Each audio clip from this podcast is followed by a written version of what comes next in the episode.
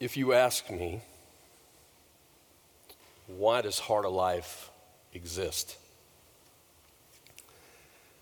I would show you something like that video, and then I would tell you just like that daughter was reconciled, was reconnected to her earthly father. I would tell you our mission as a church is to join in divinely appointed, orchestrated opportunities to see people all around us reconnected, reconciled to their heavenly Father. That's what we're about. See, we were all created to know God. That's why we're here. We were created to love Him and to know what it means to be fully loved by Him. I'm telling you, that's why you're breathing, that's why you're on the planet. And our mission as a church is to share the truth that Jesus is the way. Now, I don't want you to misunderstand me we don't connect people to God. But we have the privilege of introducing people to Jesus, and He does the connecting. And so, my prayer today is that all of you, all of you would know by the time that we're done today, you would know your opportunity to be reconciled to the Father that you were made for. And that once that happens, then all of us would recognize our mission to help others know the same. We have arrived at a place in the book of Acts. Chapter 16 is where we are, where there are three different settings that I want to tell you about today. Three different settings where the news of Jesus is shared and, well, I'll just show you. Anybody looking forward to tonight? Anybody excited about tonight? I know you're still recovering from the video, right? I've watched it like 14 times and I'm still like fighting back. I, I got to talk after I watch the video. Tonight's going to be so cool. I hope that you're planning to be at the farm celebrating the baptisms. It's going to be a great night. Fireworks, um, all kinds of cool food. How, how can you go wrong with funnel cakes and ice cream and snow cones and nachos and barbecue? I mean, come on, right? Jesus will be there, right? He will be there. So I hope that you'll be there and you're going to bring some people with you. Here's the first story. Here's the first story. We start in a city called Philippi. Paul, the Apostle Paul, and some of his fellow missionaries have been directed there by God. And this is what it says in verse 13 of Acts chapter 16. Check this out. On the Sabbath, we went outside the city gate to the river, where we expected to find a place of prayer. We sat down and began to speak to the women who had gathered there. One of those listening was a woman from the city of Thyatira named Lydia, a dealer in purple cloth. She was a worshiper of God. The Lord opened her heart to respond to Paul's message when she and the members of her household were baptized, she invited us to her home. If you consider me a believer in the Lord, she said, come and stay at my house. And she persuaded us. What do we know about Lydia? Well, we conclude from what we just read, she is what I would define as a successful businesswoman in fashion. That's her realm. Now, we're told that she's from Thyatira, but she's currently in Philippi. Thyatira was a massive port city in the, in the ancient world. And the best way I know how to describe this is you gotta, you gotta think New York, think London, think maybe Hong Kong, places, cities that shape the economic force of the world around them. That's what these two cities are like. And Lydia owns a house in both places. She's doing well. She's smart. You get the idea, she works hard. She is a successful businesswoman. But we also read that she's religious. She's religious. She has shown up to this place, this moment of prayer with other Jewish women. Now, what that means is Lydia, somewhere along the way, has rejected the whole Roman paganism idea that there are many, many gods. And she has bought into, she sees these Jews are onto something. There is one true God.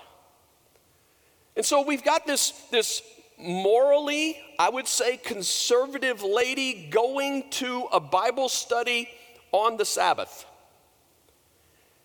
And just as they're about to put the Beth Moore DVD in, Paul shows up. And Paul unpacks the good news of Jesus, the one who died for them and rose again. And the text says, Lydia's heart was open. Isn't that cool? My question is who did it say opened her heart? Did Paul open her heart? The Lord opened her heart. She hears this news about Jesus, and the Lord opens her heart. She believes and she's baptized. So come on, get, get the picture of this lady, an extremely successful businesswoman. She is moral, she is religious, she's involved in church, she goes to Bible study on a regular basis, which is more than what some of y'all do, all right? But she is not a follower of Jesus. She's not a follower of Jesus. She's in church but she's not yet a follower of Jesus. There hasn't been a point in her life that, that she has come to say, I'm putting my trust in Jesus who died for my sin, and I am entrusting my life to him from this day forward. I want my life to be shaped by following him.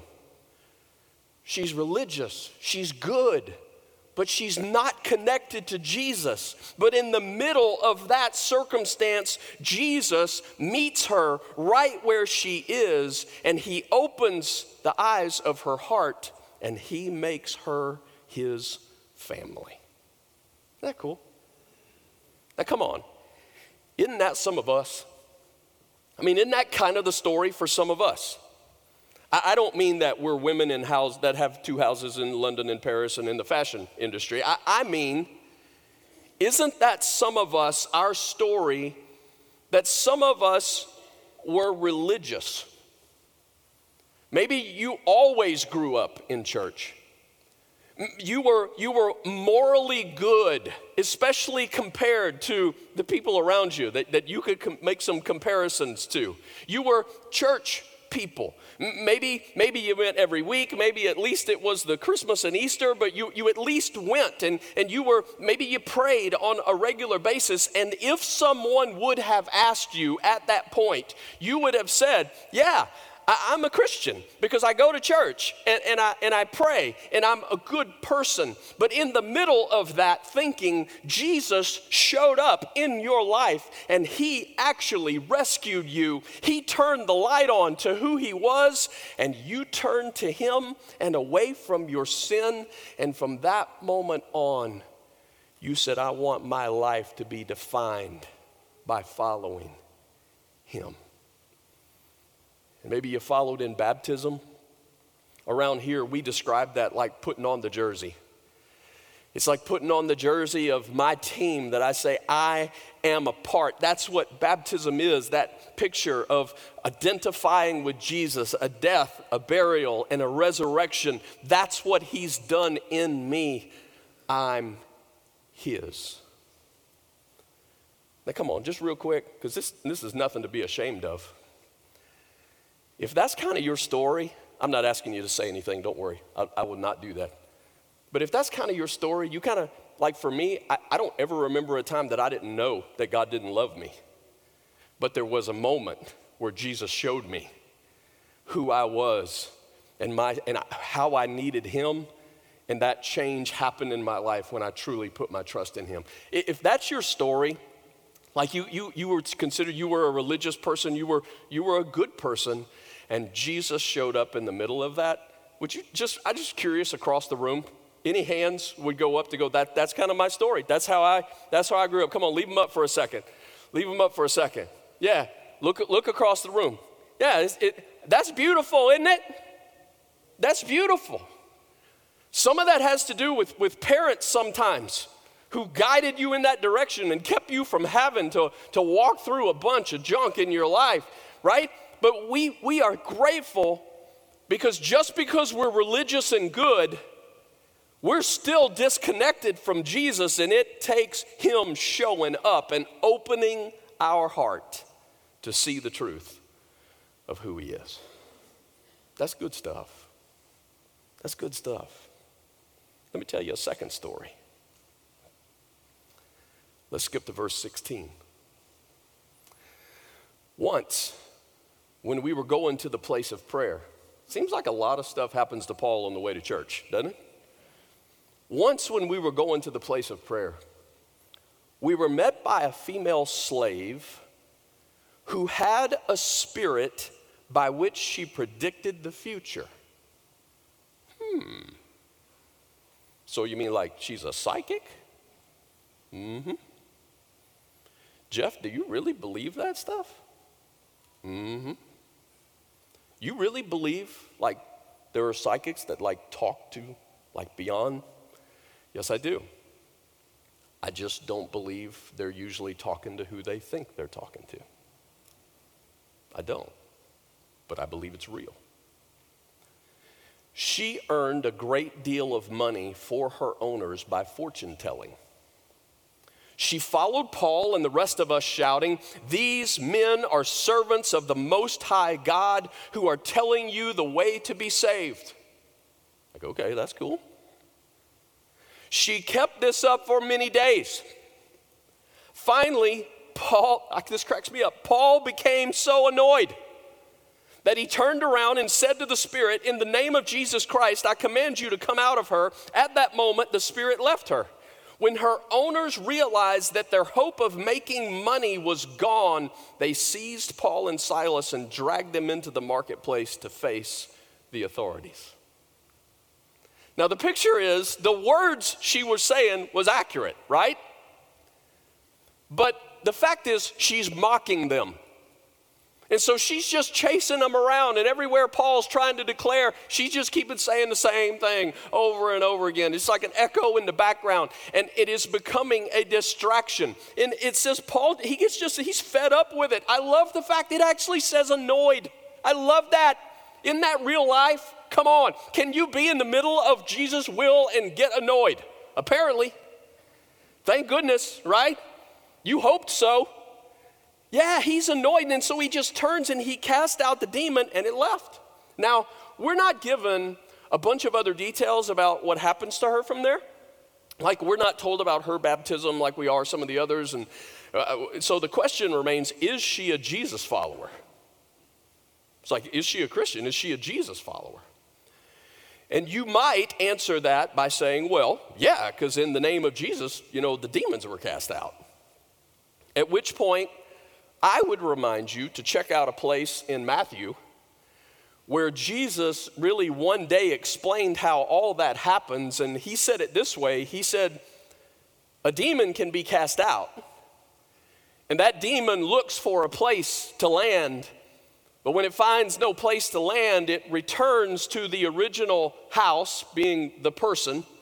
And when that demon finds that person now clean and swept clean. It, it, it's all in order. That evil spirit brings seven other more evil spirits with it, and they all invade the house, and it's worse than when it started. In other words, Jesus said it's not enough just to clean house. The biggest question is who now occupies the house? And when Jesus occupies the house, nobody else gets to occupy the house. Demons go, Jesus enters, demons don't come back. That's the way it works. But demons go, Jesus doesn't enter, demons have full realm to the house still. Now, I'm saying that in this story, her owners, it says, they realize that the spirits are gone and there's no more chance for her to make money. I'm saying that all that really leads me to believe it sounds like somebody's moved into the house, being Jesus, because these demons aren't coming back. Now, if I asked the same question that I asked a few minutes ago, but changed the scenario and said, How many of you at one time were demon possessed fortune teller slaves? There might be a few. It explains some things, wouldn't it? But if I actually rephrased it to get to the heart of what's going on in this lady, I mean, don't you often wonder in a scenario like this, it like was it her own decisions? Or was she forced in some directions that would lead her to so give her heart over to a level of wickedness and depravity that now is just destroying her from the inside out? I got to tell you, I love that this girl's story is right after Lydia. You got to love that. Because here's Lydia. I mean, we get the picture. She's, she just seems like she's so put together and she's, she's driven and she's probably wealthy. I mean, she's successful, she's well known, well respected, she's religious. And Jesus steps right into the middle of all that and says, You understand, all of this is not what you were made for. You were made to be connected to your Heavenly Father.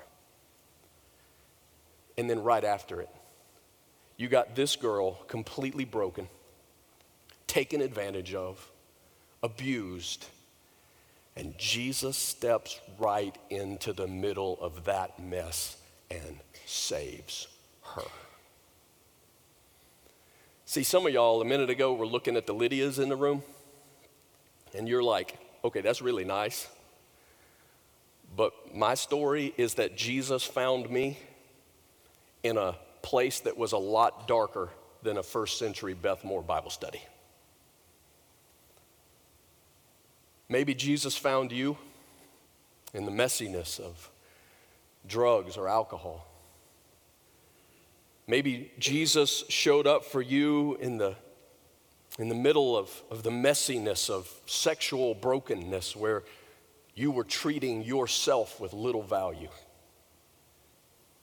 See, for some of us, God met us in the middle of some of the darkest things that can be imagined. And when we hear about Jesus stepping into this dark place with this lady, we say, That's where he found me. That's where he found me. Jesus showed up in the middle of my addiction. Jesus showed up in the middle of my despair. He shows up in the middle of my darkness. He stepped in and he bought me back. Anybody with such a beautiful story that you wouldn't be ashamed today to say, That's my story? That's where Jesus showed up. Come on, come on. How good is that? How cool is that? That's what Jesus does. That's what he does. I got one more for you. Verse 22. We're told now that the owners of the slave girl are upset, right? They're upset because they've now just lost their source of money. Well, now they're not the only ones that are upset because in verse 22 it says, The crowd joined in the attack against Paul and Silas.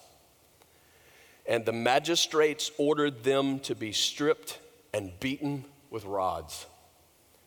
After they had been severely flogged, they were thrown into prison and the jailer was commanded to guard them carefully.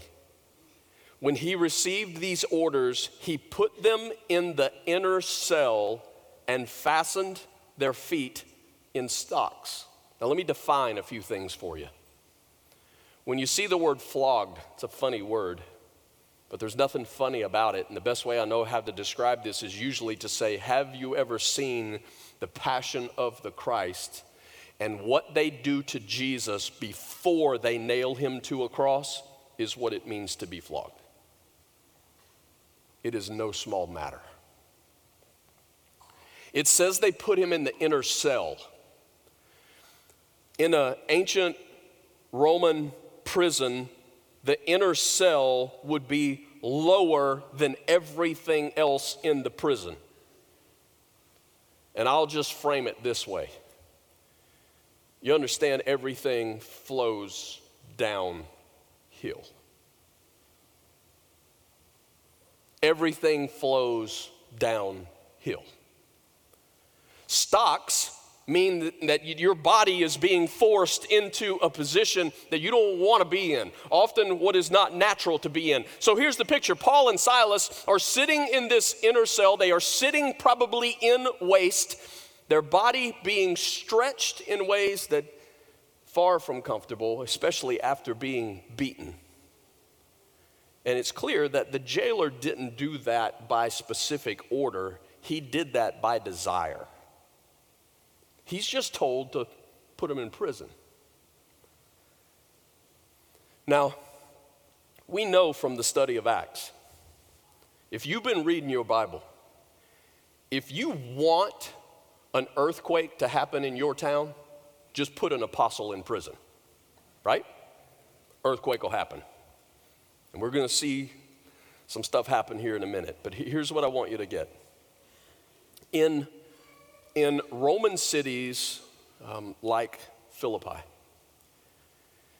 jailers were usually highly decorated Roman soldiers who, sort of as a gift of retirement from the front lines, they fought long enough, they have done their job well, they now would be given the gift of overseeing a prison. They would become a jailer.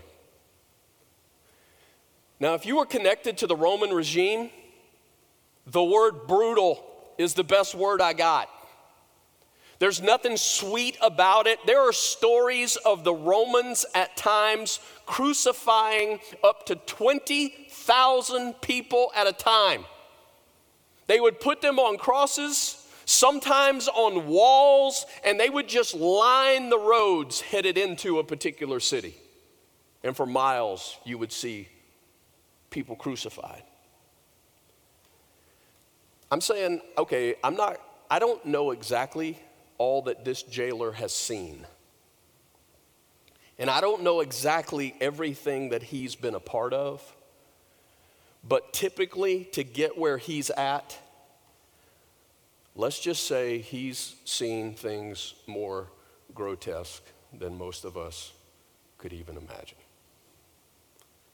And as is often the case, when a soldier sees such things, there is an effect. We have fancy letters and terms to describe it in our day post traumatic stress disorder. But the picture is sometimes you just can't get the stuff out of your head that you wish you could get out of your head. You can't stop seeing what you've seen and maybe even what you've done. And what takes over can be a bitterness and an anger and a tendency to violence because of all that.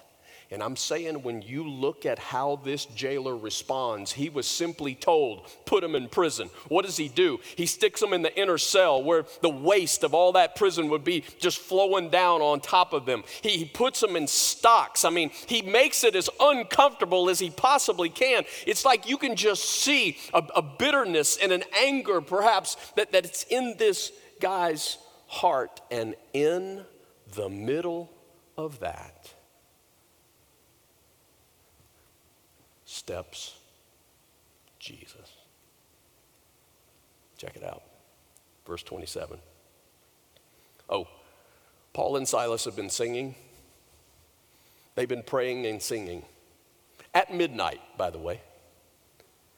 They're praying and singing in prison, and the Bible says that the, that the prisoners were listening to them. And then it happens jailhouse rock. the foundations rock. We're told that the prison doors swing open and even the chains fall off the prisoners. Now, come on, if it's like, well, it was just an earthquake, and, and when an earthquake happens and buildings rumble, then doors fly open. Yes, they do, but chains don't fall off, do they? God opened the doors and God loosened the chains.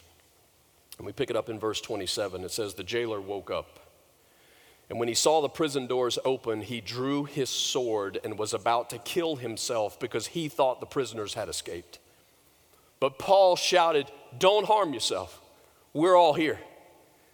The jailer called for lights, rushed in, and fell trembling before Paul and Silas. Then he brought them out and asked, Sirs, what must I do to be saved? They replied, Believe in the Lord Jesus, and you will be saved, you and your household.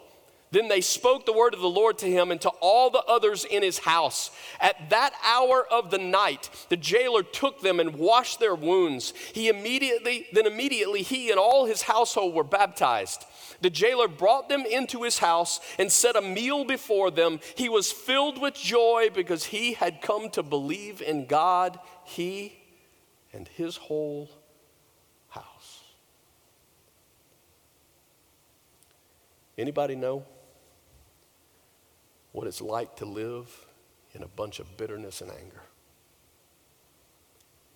Anybody know what it's like to sometimes see things, to experience things? Some of them perhaps because it was a, a willing part for you, sometimes not a willing part, but you don't want to own it in any way. And the result is an anger and a bitterness that grows, and yet God stepped right into the middle of all of that and saved this man out of anger, out of aggression, out of bitterness. I so love this picture. Come on, get it. Here's a guy who's filled with bitterness and anger, so much so that he now aims that bitterness and anger at, at the people of God. But in this moment, you understand God could have sent the earthquake and swallowed him up, right? God could have just let Paul stay silent and let the man take his own life. He's going to commit suicide because he has failed at his job. This is what defines him. He knows there are consequences to that failure. Yet, Paul, the guy who had been tortured by him, would not let him kill himself. That is the grace of God that invades the darkest of places in this world. That when people get to a point that they say, there is no more hope, Jesus steps in and says, Nope, you're mine. That's His grace. I'm going to ask it anybody got a story where bitterness and anger were apart? And Jesus stepped in. Anybody? It's a tough one. Yeah. Yeah. Yeah. He stepped in. Look, not only have many of us been rescued from such places, but most of us still know people in such places. Anybody know some Lydias? They're in your family, they're friends, you work with them, they're really good people. Sometimes it ticks you off because they seem better than you. They're good people, they act nice, they really do, they help folks. They're church people, like they, they attend, but you know they have never, ever actually been connected to Jesus, there has never been a point where they surrender their life to Him. You know some people enslaved? Yeah. It Can be addictions, depression. I mean, just people who, who so enslaved, who need to know a Jesus who, who, who loves them. You, you know the jailers, you know the people who, who you can just see it the bitterness and the anger. Listen to me. God has put you here for them. He paid a price to buy you back out of that slavery. He rescues you out of those places. And then he makes you an ambassador for him and he sends you right back in. Maybe some of you are feeling like, you know, you're a little schizophrenic today because you're, you're like a hybrid. Like, well, I got a little Lydia and there's a little bit of the jailer because I'm angry sometimes. And then, and then I kind of got, and I'm saying, okay, okay. I'm not trying to put everybody in, in, in such defined, I, I, it really doesn't matter. We're all sheep, the Bible says, who have wandered away and the Good Shepherd came after us. He is the God who seeks and he finds. And no matter where you are in these stories, you understand you're like the guy laying outside that window in that video. Disconnected from the one that you were made for. But there is a God who seeks and he saves. And how, how amazing is it that he is a God who lines up a day like today? He shows up where you are physically, but he also shows up where you are spiritually. And he knows the darkness, and he still shows up. How about that? He knows the brokenness in you and he still shows up. He knows your rebellion and he still shows up. It's because we sang it a little bit ago. It's a love that never fails, right? It's a love that just won't stop. It is a love that is relentless. That is the God who shows up in our mess. He shows up in our brokenness. He, he shows up in our darkness. He meets you where you are and then he tells you the truth about who you are. And you are who I am, we are sinners. And we know we've done wrong. We feel the shame, we feel the guilt. And it is not that we have just done wrong, either toward ourselves or towards someone else, but, but we know that we have rebelled against God. And He who is, He's holy, He's perfect. And, and, and I am not. And therefore, there is this barrier, there is this gap. But the good news of Jesus covers the truth about me. What I mean by that is the truth that I'm is I'm a sinner, but the good news is Jesus took my place on a cross. What should have been my penalty, he took it. He became my substitute. The wrath of God that should have been poured out on me, it was poured out on him. He took my place, he took my sin. He died for me, was buried, and on the third day arose. And he's still showing up in places saying, You're mine. Hope's not gone, you're mine. You haven't gone too far. You're mine. I know you think your sin is great, but it is not greater than my sacrifice. I'm saying, what if today is your day? And it's like you're the one laying outside that window, and God just painted the picture. And He's saying, Come on. If you've never done that before, today, I, am begging you with everything that I've got. Man, turn to Him. Say, I don't know how to do that. Well, you just turn. You just say, Jesus, I need you. I know that I've done wrong. There's no question in my I've, I've sinned. I, I need you, and I believe that what you did for me at the cross, I'm asking forgiveness. And from this day forward, I want my life to be surrendered to you. I want my life to be defined by what it means to follow you. And then, just like these folks in the story, like tonight, we're going to baptize some folks. They have taken that step of trusting their life to Jesus, and baptism is that first bold step that says, I'm identifying with him. I am not ashamed. Just as he died, was buried, and was raised, that's what he's done in me. Listen to me. Baptism doesn't forgive your sin. Baptism doesn't make you right with God. Ba- baptism doesn't make you a part of God's family. You could be baptized 50 times, but it's your heart.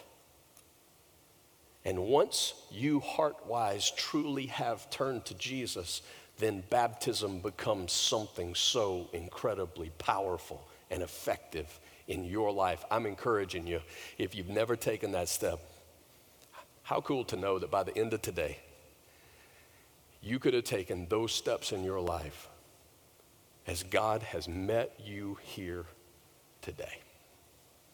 In just a second, I'm going to pray. And then we're going to sing for a little bit to the great God who shows up for us. And while we're singing, some of us are going to be right over here to the side. We would be so honored today just to pray with you. Maybe it's about trusting Jesus for the first time. Maybe it's about a hurt in your life. Maybe it's about some direction that you need from Him. We would be so honored. We'd meet you right over here on the side while everybody's singing. It's just a safe place for us to, to do what we came to do today. is to meet with Him. And so while we're singing, we'll be there. We'd be honored to pray for you, pray with you. There are some of you here today. Jesus met you, you trusted him, he's rescued you, you're his. But today there are people in your life that you know who are still laying outside that window. Today, do some battle for them. And then this week, let's go after them. God, I thank you. I thank you for just a most beautiful chapter of the Bible that gives us so, so much uh, three distinct pictures of God, what you do every day, meeting us, God, in the middle of our mess. God, I, thank you for all the folks across this room who you have done such a, a, beautiful story. You, you have created that story in them. They have put their trust in you. God, I thank you for all the hands that went up today, all the, the grace, God, all the faith that's represented in that. God, that's you. And today we praise you. But God, I'm also praying for folks who today need to step across that line. And maybe they're good, maybe they're church people, maybe they're successful but they're disconnected from the one that they were made for. And today, may they see you, may they hear you, may they know that you are here and that you love them. God, I thank you for what you're going to do in these moments. We lift our hearts to praise you. In the name of Jesus, amen.